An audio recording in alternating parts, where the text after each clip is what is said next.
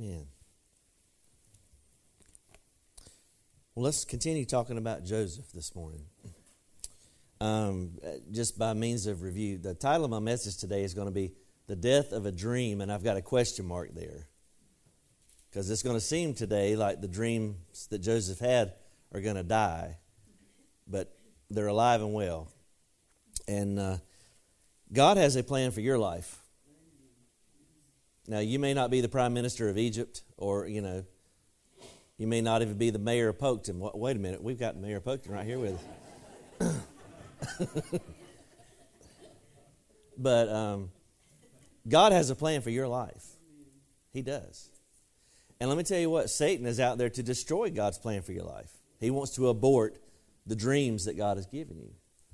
But he cannot stop God's plan for your life. He can't. And we're going to see that in, uh, in our message today.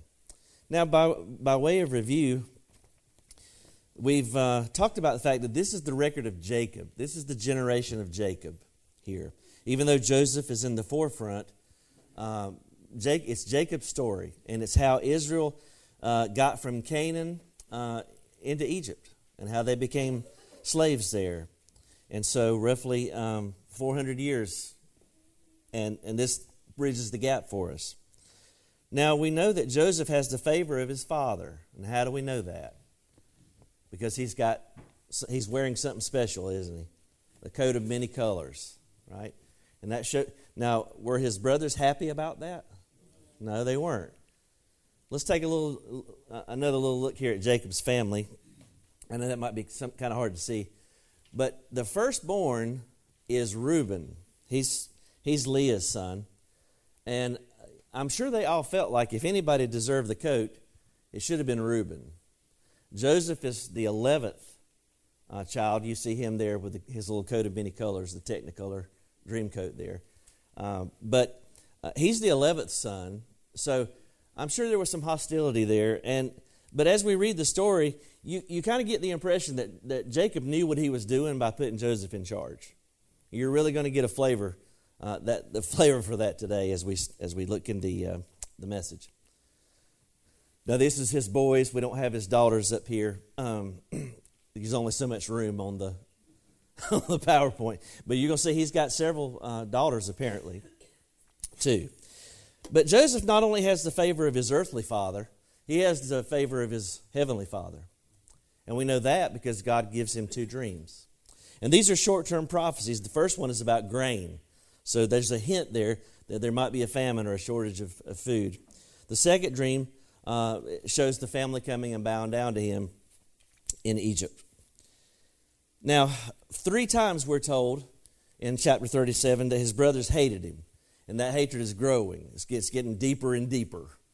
And, and then finally, we're told that his brothers envy him. Now, they envy him because they know deep down that what God has shown Joseph is going to come to pass. They, they know. And every time they look at him, they see what they're not. And so they hate him. And what we're going to see throughout this is the providence of God. That God is working. Even though he's not named by name here in the text, he's working all behind the scenes. He's orchestrating things. And so it is with our life. God has a way of getting us where he wants us to be. all right. And I didn't start off with prayer, and I should have done that. So I'm going to ask Preacher Larry if he'll pray for me and pray for us that God will speak to us. Amen. So Genesis 37. So let's pick up where we left off um, in verse 12. This is, And his brothers, or his brethren, went to feed their father's flock in Shechem. Now we're just kind of starting cold here with the story of Joseph but there is a history in Shechem, and it's not a good one. So let's back up to chapter 34 now. And Adam is my victim today, so he's got the microphones. He's going to help us out. Adam, and uh, would you read Genesis 34, uh, verses 1, 1 and 2, just to start with? Now, Don, see if this one works. That's why I got some, they were teasing me. I handed him four microphones, and now you see why. now, Dinah, the daughter of Leah, whom she had borne to Jacob, went out to see the daughters of the land. And when Shechem, the son of Hamor, the Hivite, prince of the country, saw her, he took her and lay with her and violated her. All right. So first thing, Dinah. She's the only daughter I know, that I, I think is named by name. says that she went out to see the daughters of the land. Now we're in the land of Canaan. Now that's a clue to us that things are not going to go well, because she's not uh, she's not fraternizing with the, the, the chosen people. She's mingling amongst the Canaanites are a type of the world, a representative of the world. And when you, uh, when you choose to fraternize with the world and be a friend of the world, guess what? Bad things are going to happen if you're a believer. To be a friend of the world is to be an enemy of God. Um, and so Shechem, the, the prince of the city, uh, he now Dinah's about 14, uh, roughly 14, 15, if you do the math uh, through the genealogies and stuff. and this guy, who's the leader of the town, he forces and rapes this 14, 15 year old girl. Okay. Now, um, nobody came to her rescue. Nobody came to her rescue and in the whole town. Now, Jacob hears about it in verse 5, but the Bible says he held his peace.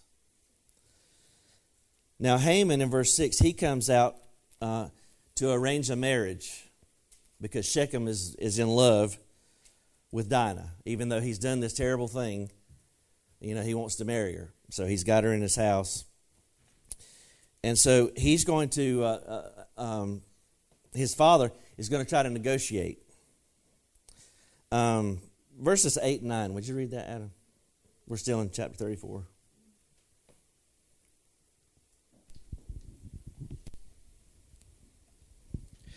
But Hamor spoke with them, saying, The soul of my son Shechem longs for your daughter. Please give her to him as a wife, and make marriages with us. Give your daughters to us, and take our daughters to yourselves.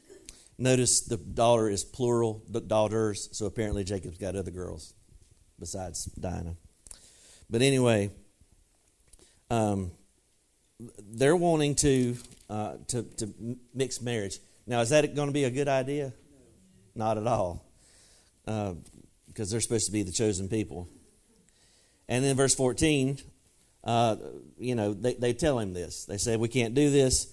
Uh, that would be an, that'd be a reproach to us because you guys are uncircumcised. In other words, you guys are pagans. You're, you're, you're not uh, worshipers of God. But they, uh, but they said that we'll make a deal with you. Now they trick them and they say, if you'll circumcise yourself, then we'll, we'll go along with the plan. Now look at verse 19. and it says that uh, the young man deferred not to do the thing. That's Shechem. He's willing to be circumcised. And it says he was more honorable than all the house of his father. It doesn't say much for the morality of Shechem, does it? That this guy who just raped a 14 year old girl is the, you know, he's the most noble person uh, in the household. It doesn't speak well and I'm going to tell you what, as we look around in our nation, don't we see that the, the morals of our society are just going down, down, down, down, down? And it's going to go bad for us just like it did for them. So they go along with it and they, they circumcise themselves. Um, now, Adam, would you read verses 25 through 31 now? So, so the men of Shechem have consented to do what, you know, what the bargain was. They kept their end of the deal. All right. Now it came to pass on the third day when they were in pain, the two of the, that two of the sons of Jacob, Simeon and Levi, Dinah's daughters, each took his sword and came boldly upon the city and killed all the males. And they killed Hamor and Shechem, the son, with the edge of the sword, and took Dinah from Shechem's house and went out. The sons of Jacob came upon the slain and plundered the city, because their sister had been defiled. They took their sheep, their oxen, and their donkeys, eh, that what was in the city and what was in the field, and all of their wealth. All their little ones and their wives they took captive, and they plundered even all that was in the houses. Then Jacob said to Simeon and Levi, You have troubled me by making me obnoxious among the inhabitants of the land, and among the Canaanites and the Perizzites. And since I am few in number, they will gather themselves together against me and kill me. I shall be destroyed in my household and I. But they said, Should he treat our sister like a harlot? Would you go ahead and read verse 1 of chapter 35 too? Then God said to Jacob, Arise, go up to Bethel, and dwell there, and make an altar there to God, who appeared to you, and when you were fled from the face of Esau your brother. All right, thank you.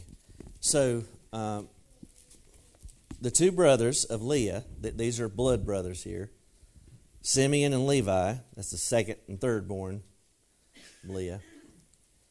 It says that they killed every male in the city.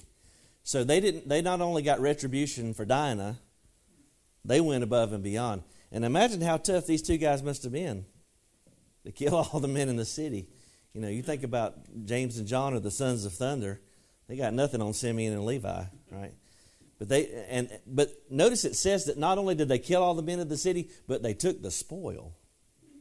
They conquered as if they had taken the whole city by, by war in a battle. Interestingly enough, when Joshua invades the promised land, there's no battle in Shechem. You know why? Because Simeon and Levi had already conquered it. And they recognized Simeon by the right of conquest. And that's the reason that these boys were able to go back to Shechem, which brings us back to Genesis 37. You thought we'd never get started, didn't you? I'm starting to wonder too. we're not going to finish the chapter today, in case you're wondering. Some of you are really nervous. Gosh, we're, no, I'm not going to keep you here all day. so, Shechem's got some history, amen? and it's not good. So, um, it says his brother went to feed the father's flock in Shechem. And Israel, notice he's not called Jacob here, he's Israel. Just be sensitive to that. Israel said unto Joseph, Do not your brethren feed the flock in Shechem? Come, and I will send thee unto them. And he said to them, Here am I. Now, if you were Joseph, do you think this would be an assignment you would be jump, chomping at the bit to go do? Because they hate him, right? And Shechem's been a place where there's been a slaughter and all this controversy. But, Jake, but Joseph, as a good son, he says, Here am I. He's making himself available. I heard one pastor say recently God is looking for fat Christians. And you're looking at me, you think, well, God's got his man. He's not talking about girth. F A T. God's looking for faithfulness, availability, and teachability. Okay? And if you can be those, uh, those three things, God can use you. If you'll be faithful in whatever God's called you to do, if you'll be available. God's not looking for the, the most talented person, He's looking for somebody that's available. And He's looking for somebody that's teachable. Now, some of you may come here today and think, well, this preacher ain't going to tell me nothing I don't already know. Well, you've already shut yourself off. But if you'll be open, God can still teach you a thing or two, even through somebody like me. And what I find is the more I learn day after day after day, the more I realize how much I really don't know. I, mean, I don't know a fraction of a millimeter of what this, this word says. And so that's a challenge to us every day to be growing. So God's looking for availability. Now, this word, uh, it, uh, I will go in Hebrew, or here I am, I think it says in the King James, or here am I. It's one word in Hebrew, it's hene. Let's speak Hebrew together.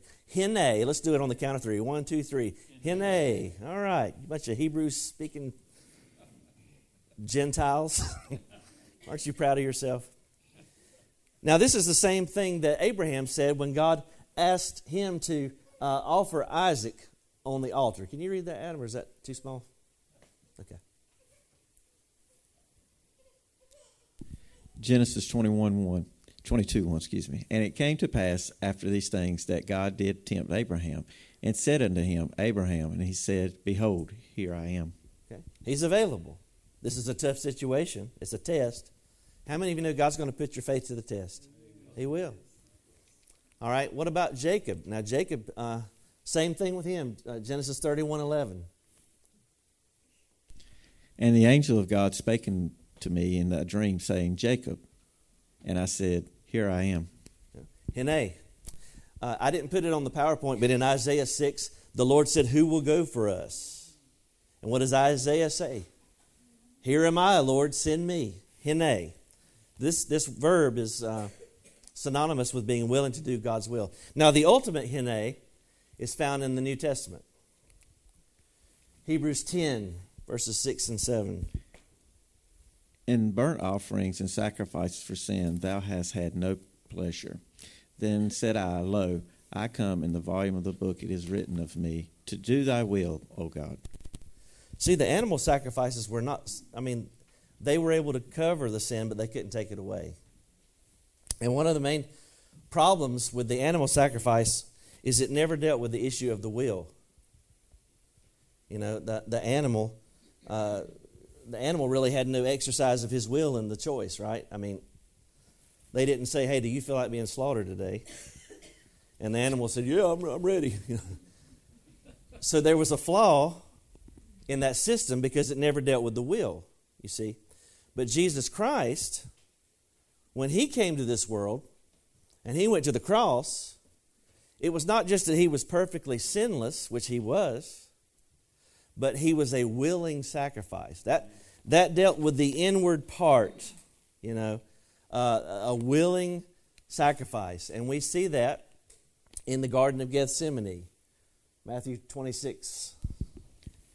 And he went a little farther and fell on his face and prayed, saying, O my Father, if it is possible, let this cup pass from me. Nevertheless, not as I will, but as thou wilt. And then again, went away again and second time and prayed, saying, O my Father, if this cup may not pass away from me, except I drink it, thy will be done. And it goes on to say that he prayed the same words a third time. Kind of like Paul prayed three times for the thorn in the flesh to, to depart. But he said, Not my will, but yours be done. It was the most difficult night of his life. But in that moment of great difficulty, he embraced the will of God. He did. And aren't you glad he did? Hallelujah. Praise God, like they were singing earlier.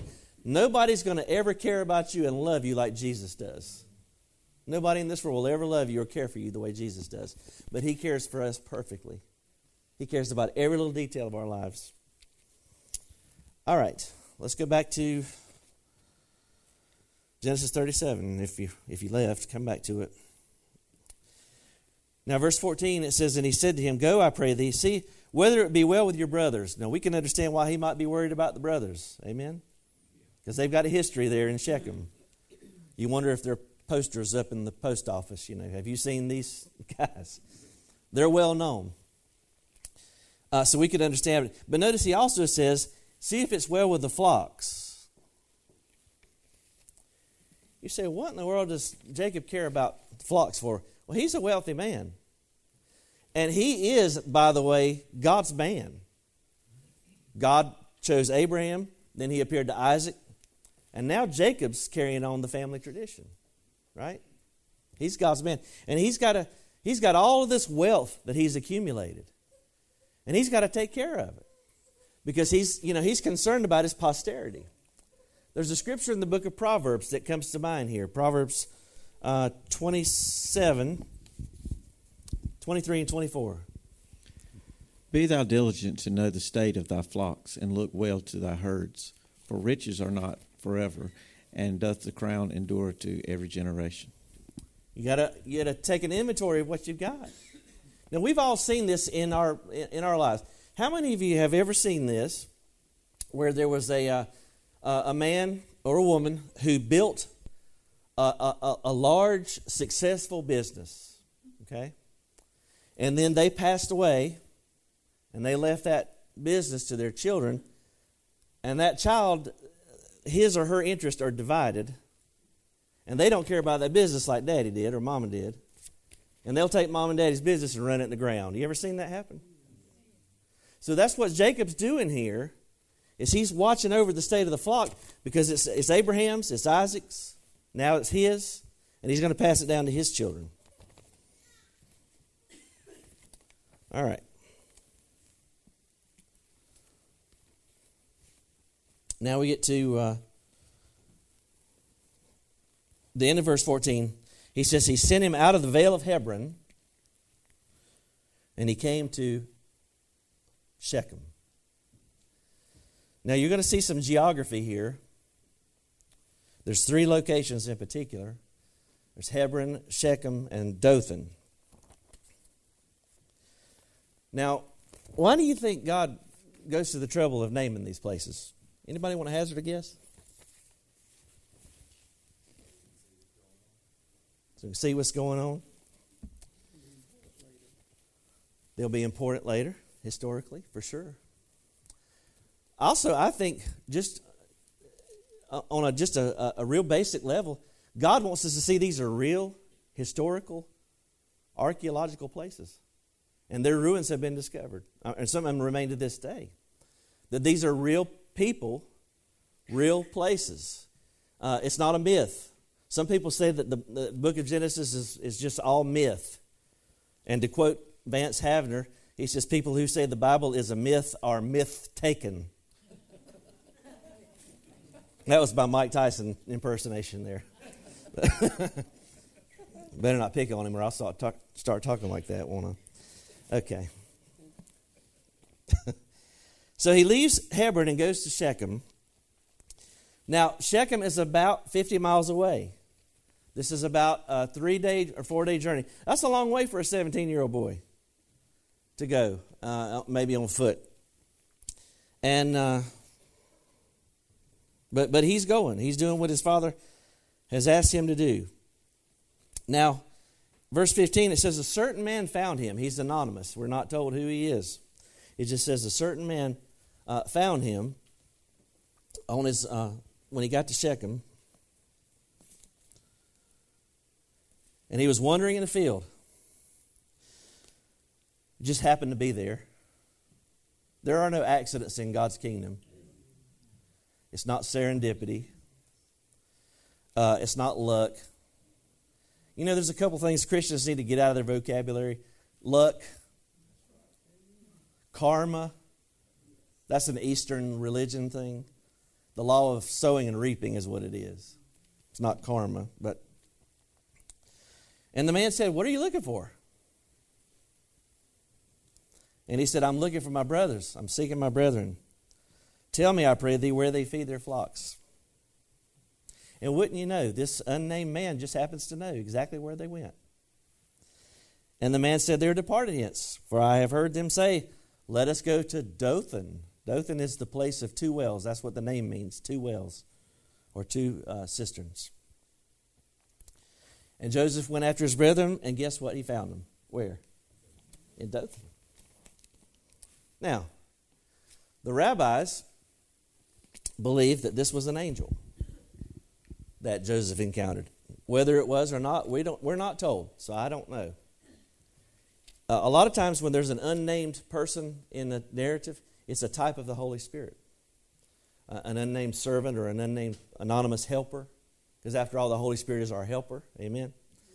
So a lot of times when it's uh, synonymous with the Holy Spirit, but nevertheless, uh, I believe that there, God does have angels among us. Adam, would you read that from Hebrews 1 14? Are they not all ministering spirits sent forth to minister for them? Who shall be heirs of salvation? Are you an heir of salvation? Say yes, please. you have a guardian angel. And we don't pray to him. We're not talking to him. We're not, you know, building shrines or anything to him. But we're just mindful that God's got angels looking out for us. I don't know about you, but I really feel sorry for my angel. The poor guy. I mean, if I could just see him right now, he's probably shaking his head. You know, he's just, what are we going to do with him? And when we get to heaven, you know, we're going to meet our angels, and they're going to be like, why did you put me through this? this was torture. But, um, but they do what they're told, unlike us. Uh, Hebrews uh, 12 or 13 rather. Would you read that, Adam? Be not forgetful to entertain strangers, for thereby some have entertained angels unawares.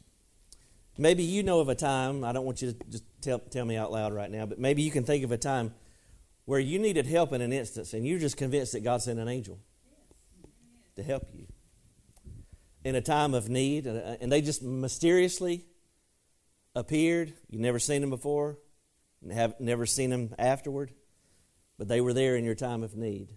and uh, and some of you have shared your stories, and and I think I've got one too. I'm not going to share it with you, but um, there was a time I needed help, and three men just showed up out of nowhere, and uh, anyway, just happened to have the very thing that I needed to get help with. Um, so anyway, J- Joseph is finding assistance, but let me tell you this: if you're following God's will, God will help you along the way. He will help you get in touch with the right people. God has a way of getting you where He wants you to be and putting you in touch with the right people. Because God uses people. Amen? He does.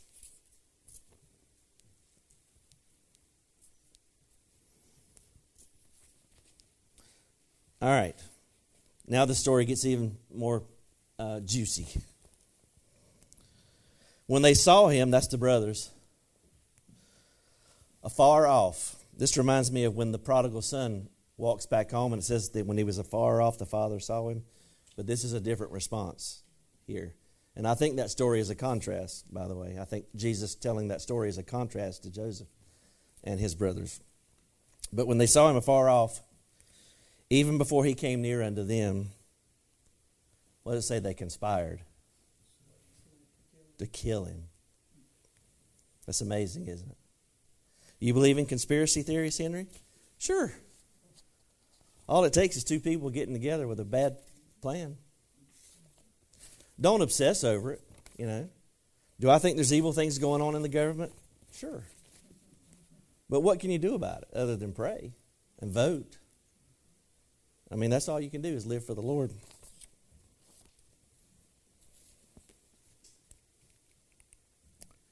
The dangers of hatred.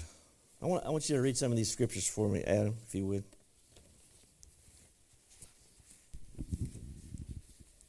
Ye have heard that it was said by them of the old time, Thou shalt not kill, and whosoever shall kill shall be in danger of the judgment. But I say unto you that whosoever is angry with his brother without a cause shall be in danger of the judgment. And whosoever shall say to his brother, Raca, which shall shall be in danger of the council. But whosoever shall say, Thou fool, shall be in danger of hellfire. All right. Got some more scriptures for you. Now, in this context, in Mark chapter 7, the Pharisees are taking issue with Jesus and his disciples because they're eating with unwashed hands. They, they view them as being ceremonially unclean. All right. For from within, out of the heart of men, proceed evil thoughts, adulteries, fornications, murders, thefts, covetousness, wickedness, deceit, and that word, an evil eye, blasphemy, pride, foolishness. All these evil things come from within and defile the man. You notice the murder there? Where does it start? In the heart. They hated Joseph. They hated him even more. They hated him for the coat. They hated him even more when he saw they saw that he was having dreams, and when he shared him for his words, they hated him. James one tells us that sin is a process. We're, we're in the book of James on Wednesday night.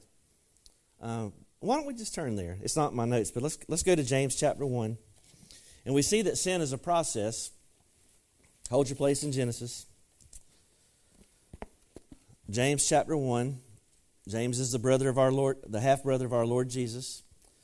He, uh, his, his book is full of imperatives. It's a short book, but it's full of, uh, full of commands. Right after the book of Hebrews is James.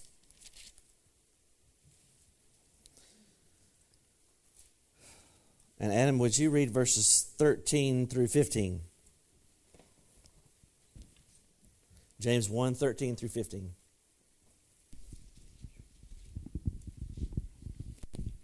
Let no one say when he is tempted, I am tempted by God. For God cannot be tempted by evil, nor does he himself tempt anyone. But each one is tempted when he is drawn away from his own desires and enticed. Then, when we desire has conceived, it gives birth to sin, and sin, when it is full grown, brings forth death. So you see, it's a process. You know, it starts out in the mind and in the heart. And if you don't deal with that thing right then, It's going to grow and grow, just like it did with these brothers. It grew until it eventually uh, was carried out. Before you ever do it in the flesh, it starts out in your mind, and that's why you have to be careful what you think about. Think, careful what you look at, careful what you meditate on. All right. 1 John 3. I'm giving you a workout, Adam, but your, your work is almost done. Marvel not, my brethren, if the world hates you. We know that we have passed from death unto life, because we love the brethren. He that loveth not his brother abideth in death. Whosoever hateth his brother is a murderer. And ye not know that no murderer hath eternal life abiding in him. Notice that hatred is equivalent with murder. Now, what I find interesting, these boys have gone to Shechem. Now, why did they go there? Probably because they're out of sight and out of mind and they can do whatever they want to, and daddy's not watching because they know Joseph's going to tell what's going on. How many of you know God knows everything? He, you can't hide from God. You know, even if you go to Shechem, God's there, His eyes are there. Um, but they're there. Here's the thing that jumps out at me, guys. They have hated him and hated him and hated him. But now there's a convergence. Now motive has opportunity. The first chance they actually get to get Joseph, they're all over it. Notice there's no hesitation. As soon as they saw him, they said, Let's kill him. But that thing was there all along. And so that's what I'm telling you and me. We got to be careful because if we don't deal with our lust or our hatred or whatever it is, sooner or later there will be a convergence. Are you hearing me? And you're going to be at the right place at the right time or the wrong place at the wrong time. And motive will meet opportunity. And if you've already been meditating on that thing in your heart, you will carry it out. It's real easy to look at somebody and say, Well, I would never do that. You know what? Probably because you didn't have the motive, or number two, you didn't have the opportunity. Don't ever look down on somebody that's in prison, that's been in jail. A lot of times, the only difference between them and you is they got caught. But a lot of times, it's because motive met opportunity. They were at the wrong place at the wrong time. And, it, and that can happen to any one of us, folks, if we don't guard our heart. We have to guard our heart. Their conspiracy becomes a confession. Notice they've been hating him, but now they start talking about it. Let's kill him. And they start to, uh, to come up with this plan. Go back to Genesis now. Genesis 37.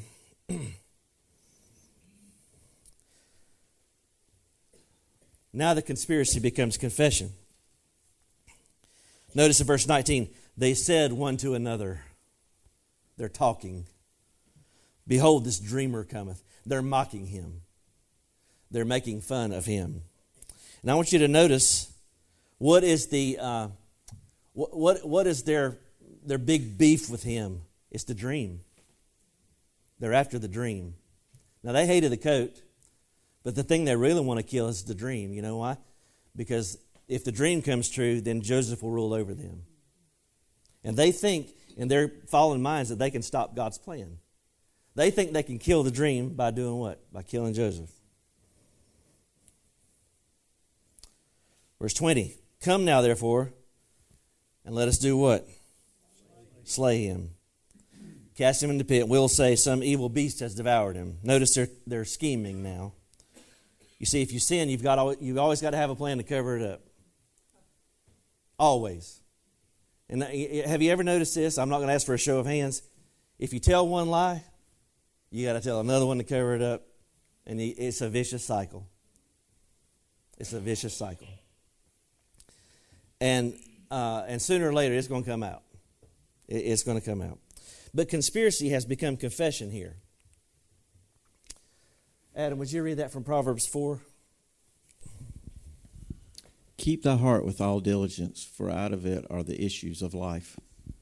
Guard your heart, your affection, your mind. Your mind is a battlefield. And Satan is out there trying to sow thoughts in your mind and put desires in your heart that are not godly. And we have to guard ourselves. We have to take every thought captive to the obedience of Christ. Paul says. All right, Proverbs, uh, was that 23 7? For as he thinketh in his heart, so is he. Eat and drink, saith he to thee, but his heart is not with thee. It's, it's what's in your heart, what's inside of you, is going to come out. Now, the good news is if you're born again, you got Jesus on the inside, that's going to come out. The tree's going to bear the fruit that the root is, right? Anybody ever heard that song, Jesus on the inside, working on the outside? I love that song. All right, uh, Luke uh, chapter 6. A good man out of the good treasure of his heart bringeth forth that which is good, and an evil man out of the evil treasure of his heart bringeth forth that which is evil. For of the abundance of the heart his mouth speaketh. What you, what you love, you're going to talk about. And if you want to know what somebody really cares about, just listen. They'll tell you. What is it they want to talk about the most? Themselves. That's, that's probably the biggest one, isn't it? People love that. Uh, if you want to win friends and influence people, let me tell you the easiest way to do it. Just ask people questions about themselves. That's good advice anyway. Don't do all the talking, but uh, but we're not in the game of manipulating people. Amen. all right. So um, notice verse twenty. It says, "We'll say some evil beast has devoured him." And look at the end of verse twenty. Then we will see what will become of what his dreams. They're after the dream, aren't they? That's the thing that they're really worried about. Because in their mind, deep down, they know God revealed this dream to this young man. And they think, we can stop it. You know, Satan, have you ever read the Bible and you thought, why does Satan keep doing this? He knows he's going to lose. In his darkened mind, he still thinks, right? Because he knows human nature. He knows human nature. And he think, and we're the variable in all this. God's not, but we're the variable. And Satan still thinks, you know, I can still turn these guys, and we can win. And um, God's plans will not be thwarted, however. but they want to kill the dream. Now Reuben comes in. Reuben heard it. Now, where does Reuben fit into this? He's the firstborn son. So, thank God that apparently Reuben was not in on the initial conspiracy. Right? Because he stumbles upon it and the plan's already in motion. Reuben heard it and he delivered them out of their hands. Well, good for Reuben. Let us not kill him. See, uh, the code of Hammurabi was in effect, but also you got Genesis uh, 9 where the, the shedding of blood, if, if, you know, there has to be retribution. If there's shedding of blood, somebody has to die for it. And Reuben said unto them, Shed no blood, but cast him into this pit that's in the wilderness, and lay no hand uh, upon him. Now, this pit is probably a, a cistern, and I'll get to that in just a minute. And, and lay no hand upon him. Now, notice it, it, the Holy Spirit tells us why he said that. Because Reuben wanted to rid them out of their hands and deliver him to his father again. So Reuben's got a plan. And Reuben's plan is we're going to put him in the pit. And then after a while, Reuben's going to sneak back and rescue Joseph and take him back home. Now, Reuben is acting like a grown up for a change. But Reuben's got some making up to do. Let's turn back just, uh, just a few chapters in chapter 35.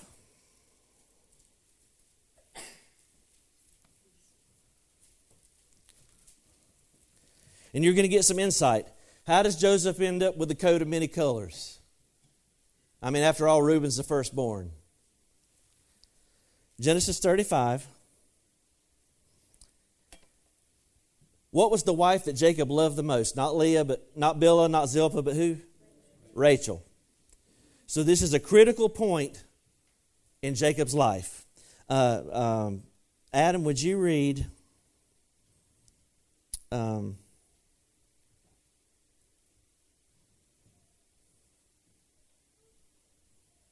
19, well, no, I'm sorry, 16 through 22. Genesis 35, uh, 16 through 22. Then they journeyed from Bethel, and when they there was a, but a little distance to go to Ephrath, Rachel labored in childbirth, and she had hard labor. Now it came to pass when she was in hard labor that the midwife said to her, Do not fear, you will have this son also. And so it was, as her soul was departing, for she had died, that she called his name Ben-Oni, but his father called him Benjamin. So Rachel died and was buried on the way to Ephrath, that is Bethlehem. And Jacob set a pillar on her grave, which is a pillar of Rachel's grave to this day. Then Israel journeyed and pitched his tent beyond the tower of Ader. And it happened when Israel dwelt in that land, when that Reuben went and lay with Bilhah, his father's concubine, and Israel heard about it. Now the sons of Jacob were twelve. Okay.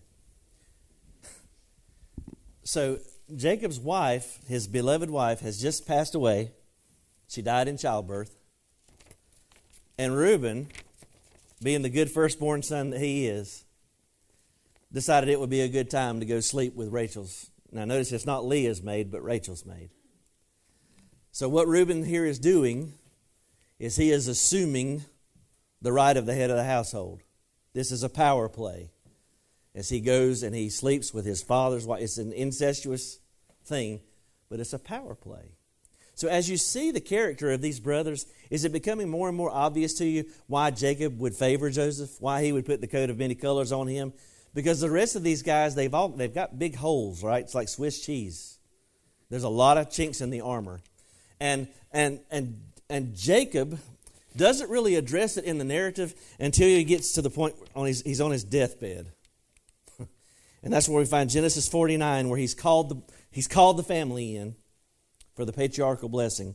Uh, would you read that, uh, Adam? Reuben, thou art my firstborn, my might, in the beginning of my strength, the ecstasy of the dignity, and the ecstasy of power. Go ahead and read that next one underneath it. Unstable as water, thou shalt not excel, because thou wentest up to the Father's bed, then defilest thou it. He went up to my couch. So you see, Jacob didn't address it right away, but just because the punishment was deferred or delayed doesn't mean it was denied. And so, um, even on his deathbed, Reuben bears this reproach. Um, the Chronicles. How many of you were reading Chronicles this morning in your devotions with your coffee? Catching up on the history of Israel? No? All right, First Chronicles 5 1. Now the sons of Reuben, the firstborn of Israel, for he was the firstborn, but for as much as he defiled his father's bed, his birthright was given unto the sons of Joseph, the son of Israel, and the genealogy is not reckoned after that birthright. Okay. So scriptures were replete with the, you know, this whole issue with Reuben. Let's go back to Genesis 37 and we'll bring this to a close. So Reuben's got a plan. He's acting like a grown up. I think he wants to be in good graces with his father again. I, you know, that's just me judging his heart, which we shouldn't do. Amen. So forgive me, Lord. But I think he's probably trying to get in good graces. But, ne- but we will see some genuine remorse from Reuben, not today, but next Sunday, Lord willing, if, if God lets, lets me preach this, this thing through.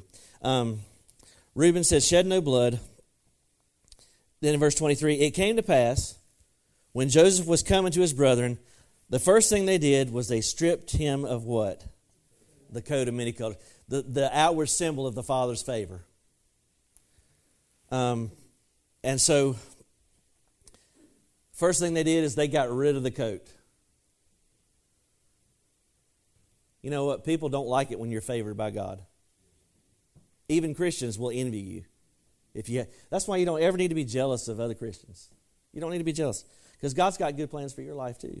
Amen. This is a type, by the way, this stripping of the robe. Keep in mind that Joseph is a type of Christ. Adam, would you read that for me? We've only got one more slide. This is from Matthew 27. And they stripped him and put on him a scarlet robe. And when they had plotted, platted a crown of thorns, they put it upon his head and a reed in his right hand, and they bowed the knee before him and mocked him, saying, Hail, King of the Jews. So they stripped him of his robe. They mocked him, just like they mocked Joseph. Let's go ahead and get the last slide in here, too. Mark 15, 21, 22. And they compelled one Simon, a Syrian, and passed by, coming out of the country, and the father Alexander and Rufus to bear his cross. And they bring him into the place Golgotha, which is being interpreted the place of the skull. So Jesus was exhausted. That was a cruel thing that Romans did. Not only did they crucify you, but they made you carry your cross. But Jesus was so tired and exhausted that somebody had to help him carry the cross. Joseph has been on this journey for three days.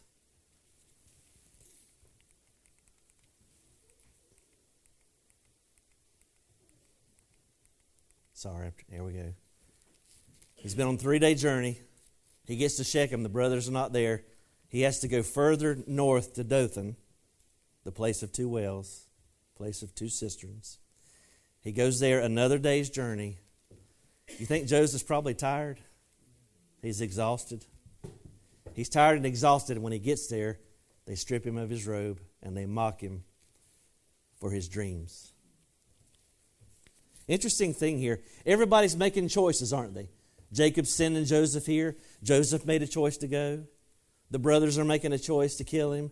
Reuben has made a choice to put him in the pit and get him out. But God's plans are going to stand. Now, verse 24 is where we'll stop. It says, They took him and they cast him into a pit. I think this is probably a cistern because it says there was no water in it. Cistern's different than a well. A well, you just have the water seeping in the ground. A cistern has a waterproof barrier at the bottom. It's, it's to contain and hold water. But we're told that Joseph's pit has no what?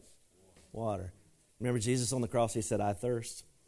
And they gave him the, uh, the sour wine. But they took him and they put him in the pit. Now, why did the brothers go to Shechem? I don't know. Were they just wanted to be away from dad to do their dirty deeds? Maybe. Why did they go further to Dothan? Well, maybe the pastures were greener at Dothan. Maybe. I don't know. But what we do know is that God intends for Joseph to end up in Egypt.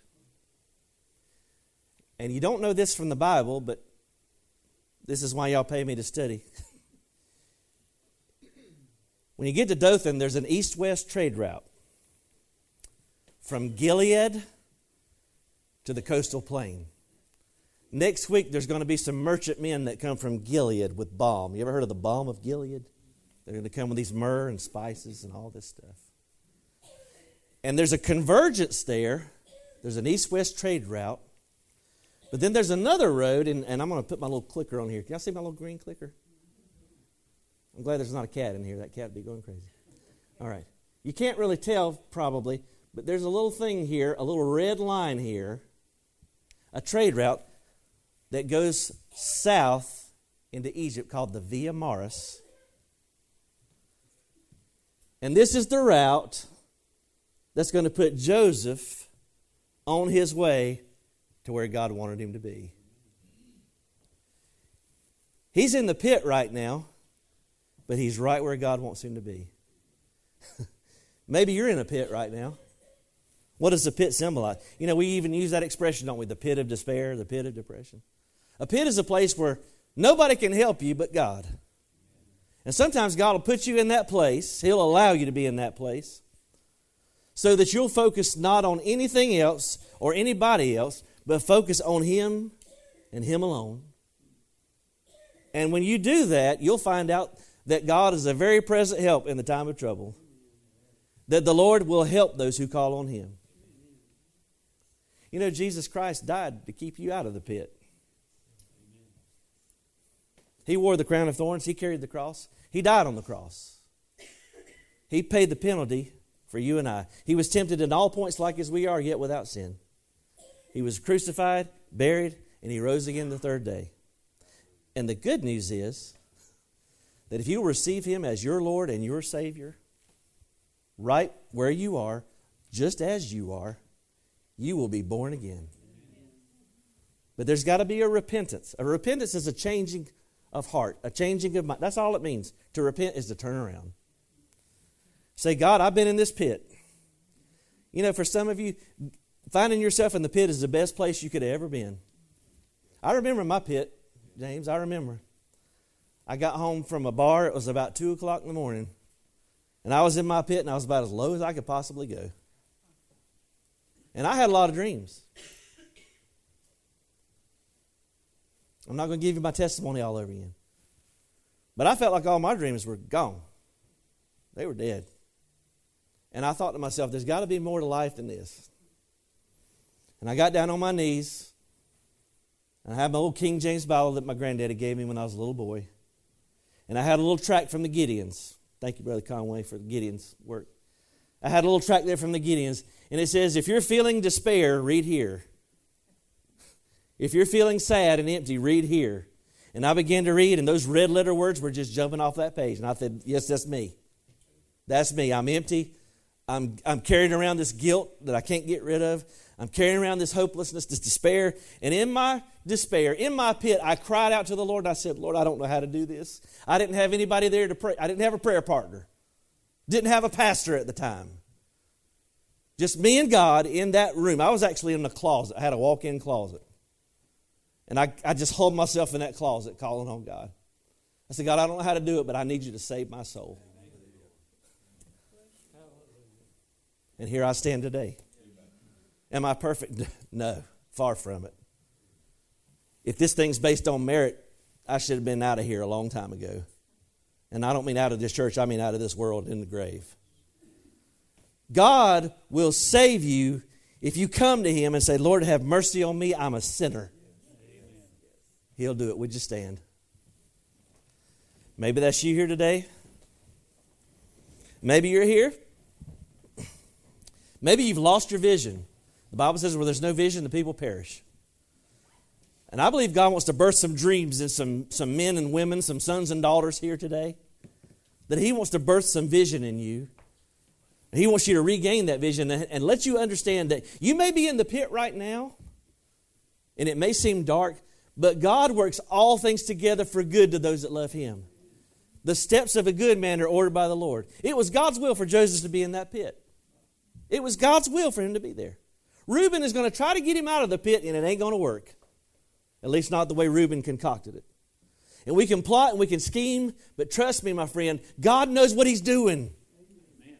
And you and I just have to trust in Him. I'm going to leave you one more scripture, and then we're going to pray. Trust in the Lord with all of your heart Lean not unto your own understanding. In all of your ways, acknowledge Him, and He will direct your paths. Would you come?